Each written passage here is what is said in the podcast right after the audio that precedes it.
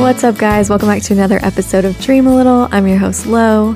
For those of you who don't know me, I'm an introvert in my everyday life, so when it comes to things like going to AB/DL events, munches, or house parties, I really don't have any experience with that. I've only met up with a handful of AB/DLs in real life, so that's why I was really excited to have Matt on the show. He's super active in the AB/DL community. He hosts and attends munches, and he's been to 5 AB/DL conventions. So today he's going to be sharing his best tips on how to find these events, what to expect when you get there, and we're going to be talking about some of the rules and boundaries. If you like this episode and you want to reach out to Matt or join one of his munches, you can find his contact info in the show notes of this episode at thelittlelounge.com/155. On that same page, you'll find a video of my latest Nurturing Mommy roleplay. If you need a little bit of help getting in a little space or you want to experience what it's like to have me as a mommy, be sure to check it out. Again, that's thelittlelounge.com/155. This is part 1 of 2, so stay tuned for part 2 coming out next week. All right, I won't make you wait any longer. Let's get started. What's up, Matt? Welcome to the show. Hey, thank you so much for having me, Lo. I am so excited to be here. It's my pleasure, really. I'm excited to get to know you a little bit better. Thank you. I'm ready to talk and see where this all goes. It's my first time being on a podcast, so exciting. I am excited. Yeah, cool. So what do you identify as in the AB/DL community? In the community, I am an AB/DL daddy switch. Okay, that's a mouthful. Yeah, I've kind of got it perfected. I've been saying it so long to so many people. So, okay, cool. So when you say you're a daddy switch, does that mean you predominantly are more of a daddy, but you have some switch tendencies? No, it's funny enough, I identify as 50-50. Okay. So I feel like I am equally ABDL and daddy, just right down the middle. And I've had many people ask me that question over the years, and I honestly just feel equally both. Like, I've had people go, "Oh, are you more daddy, more little?" And it's like, for me there is no more one than the other. It's I feel both equally. That's great. That's really interesting. Usually people swing more towards the other side, but that's really cool. Yeah, I've seen that too. So yeah. Yeah. How old were you when you realized that you were into ABDL? Legally 18, but I had this weird fascination with diapers since I was about 4 years old, and it just kind of grew into preteen puberty years of that, and it honestly from there. I mean, I'm 35, so I mean, when I got the internet, I was probably 11 or 12 years old when we first got it in our house, and it really opened my eyes to the fact I wasn't alone. So it just kind of progressed over time through teenage years into young adulthood at 18. Freshly 18, I started meeting other ABDLs, going to munches and even events out of town. My first out of town event, I was 18 years old. So you jumped right into it. Yes, head first. Wow. Okay, so I have a couple questions. What was your first exposure online when you were like 11 or 12? Like, do you remember what you saw, or was it like a specific website or something on the internet? Oh, I definitely remember. I typed in the words diaper fetish. Didn't even know what the word fetish meant. Being that young, it's just like I just knew I knew the word, and so I typed in the word diaper fetish, and a website called diaperfetish.com came up, and it was just a website full of links.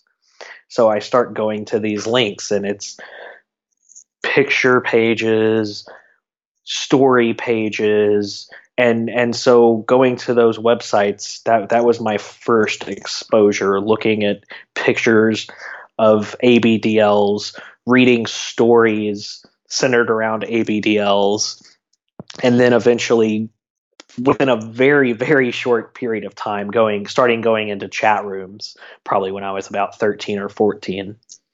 I know some people have like mixed feelings about when they first witness like that there are other people into ABDL. How did it make you feel to learn that like you weren't the only one? It shocked me because I vividly remember laying in bed as 9 or 10-year-old before I even had searched what ABDL was. And I'd lay in bed and I'd go, maybe there's some other kid halfway around the world that is just like me and has this weird fascination with diapers. And I was just like, yeah, he's got to, you know, it's got to be like one other kid in China. It's just like that I vividly remember that. And whenever I first got up, well, sometime around that time, I also saw talk shows with ABDLs, and I started going, am I like them? Is that why I like this? And then getting online and starting to meet other people and realizing, okay, not everyone are these crazy talk show people. You know, there are very well-balanced people in this community. And so it really kind of helped to open my eyes, especially whenever I turned 18 and was able to really start meeting people in real world scenarios. Right. It sounds like you were really excited to get into the real life community of ABDL. I was extremely excited because, you know, I remember laying in my room at 17 years old, buying my first like real adult diapers and sneaking them in the house and wearing one. And I remember after taking it off and I was crying and slapping myself in the face going, what is wrong with you? Really? Yeah. I felt so ashamed. And just in that short period of time from 17 to 18, whenever I actually got to meet people in real life, and know that there were really, really great people in this community that I could connect with and form friendships with, it really showed me that it's something that I shouldn't be ashamed of and that I should embrace. And that's what I did. You know, at 18, the people that were hosting the munch that I went to decided that they didn't want to host them anymore and they stopped. Well, I started them right back up at 18 years old. Wow. And the first event I went to was in Orlando, and it was several states away from me. I mean, I had to get on a plane and fly there. Wow. And I met over 100 people, and this was over 15 years ago. Wow. So I dove in head first. So did you go alone to your first event? I went with a friend that I met at the Munches. Actually met on a chat room, and then whenever I turned 18, we met in real life. It was me and him and his roommate, and they're the ones that got me to go to the first Munches, and him and I went to that event in Orlando together. What was your first Munch like, and how did they find out about it? Were they already attending Munches on the regular or something? Yeah, they were already attending regularly. They were, if I'm not mistaken, the Munch had a email newsletter type thing that went out, and so that's how everyone stayed connected for their Munches. And it was just everybody started meeting. I'm sure it's locally started on a website like DPF or chat rooms, and kind of grew from there. And so that's how they knew about it, was through the newsletter type stuff. And then, I'm sorry, what was the other question? What other part to that question? I know that some people will meet in like public spaces. Was that the kind of Munch that it was? It was at a restaurant. And you asked me how I felt about attending my first Munch. Yeah. And, you know, I wasn't as nervous as I would have been had I never met anyone in person before. But a few weeks prior, the two guys who were roommates that I went to the Munch with, they actually picked me up, and we went out to breakfast. And it was very chill, very casual, and they just kind of eased me into it. because I feel like if I would have just gone head first, like some people that I see at the munches that I host now, I would have been scared out of my mind. And this, I was nervous, and I had the butterflies going on in my stomach, but overall I was a lot calmer than I would have been had that been my first in-person experience with other people. That makes sense. Was it kind of surreal actually meeting up with these two guys at first and sitting across from someone who's also an ABDL in real life and being able to kind of talk about that stuff openly? Oh, most definitely. So I was so scared. At the time I was 18, didn't have a car. And so I said, I don't want these guys to know where I live. I don't know them. Yeah. So I had them pick me up in a fast food parking lot. And then on the way, they said, oh, yeah, by the way, we're going to pick up another ABDL friend at his house. He's going to go eat with us. And so it's me at 18 years old and three 20-something-year-old ABDLs.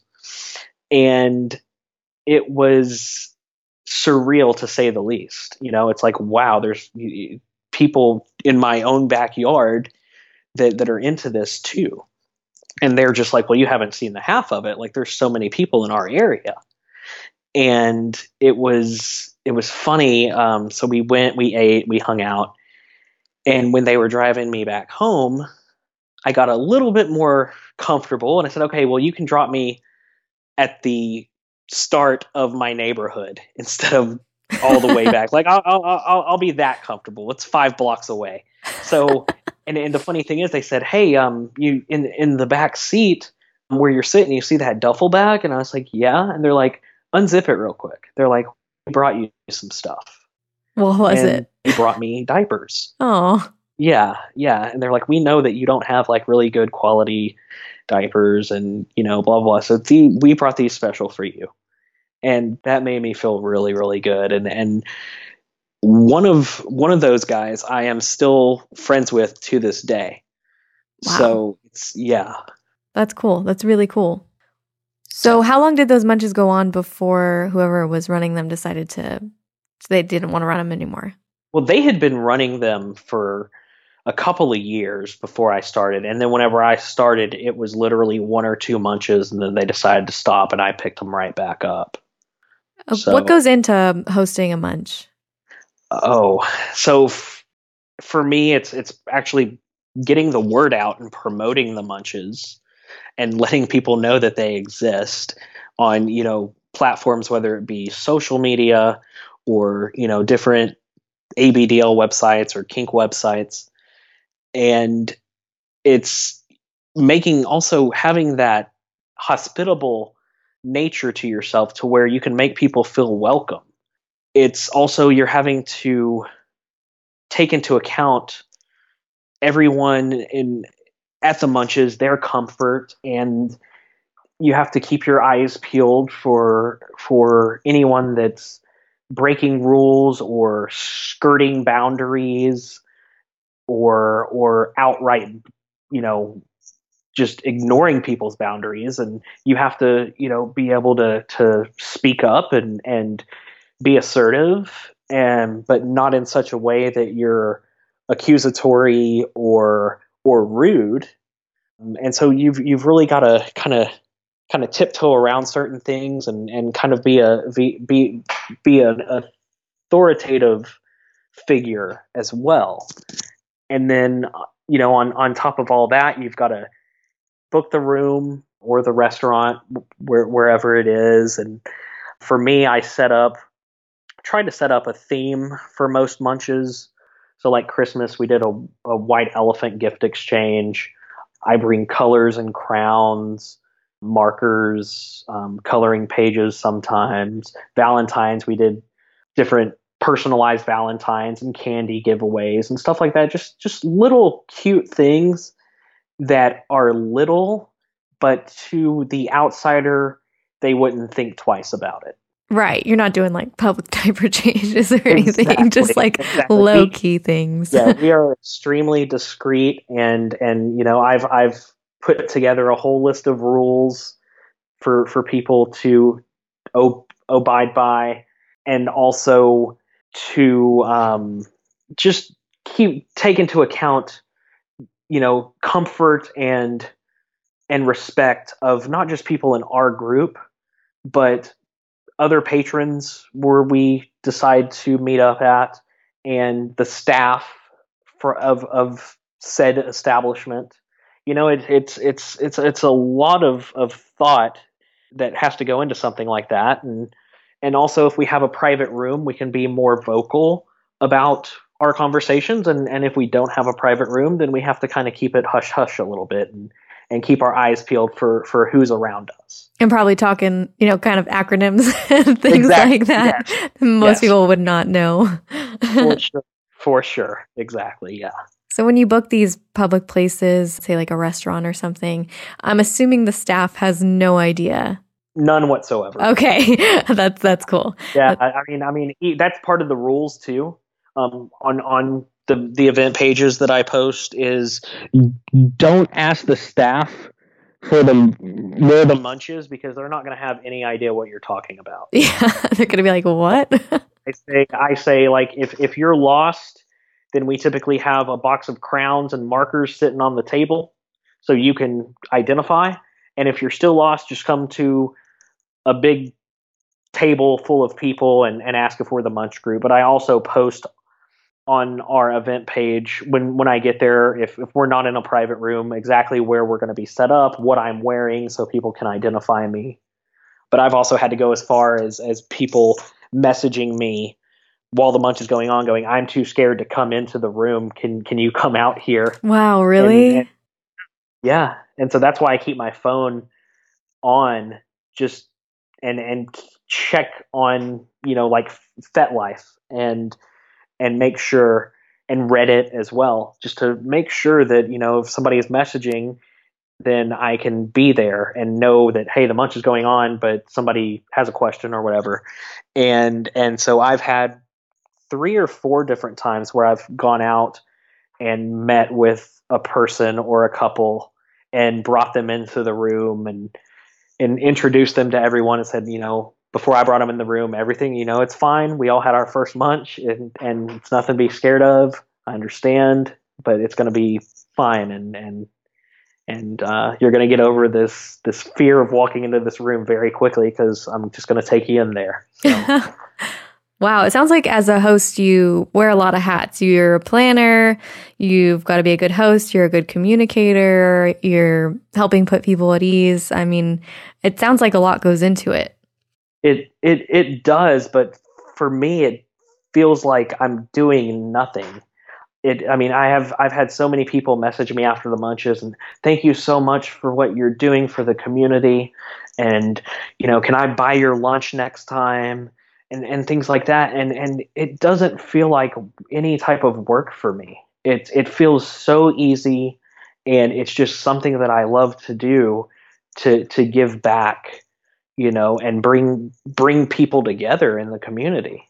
Did you have any idea that you were going to love it this much? No. Looking from it, I mean, looking back and in hindsight, I'm like, oh yeah, probably, just because I had such a fascination and you know, just a love for diapers, but you know, at the time, you know, going through everything, no, not in the least. I mean, hosting events has always been, even in my vanilla life, has always been something that I like to do, but I would have never thought that I would be so into bringing people together for no monetary gain whatsoever. Right. Yeah. It sounds like you're just super passionate about it. I am indeed. I love it. And I've made some of my best friends through this community. That's amazing. All right, guys, I really hope you're enjoying this episode. If you like what you heard so far, be sure to stay tuned for next week for part 2. I'll see you then.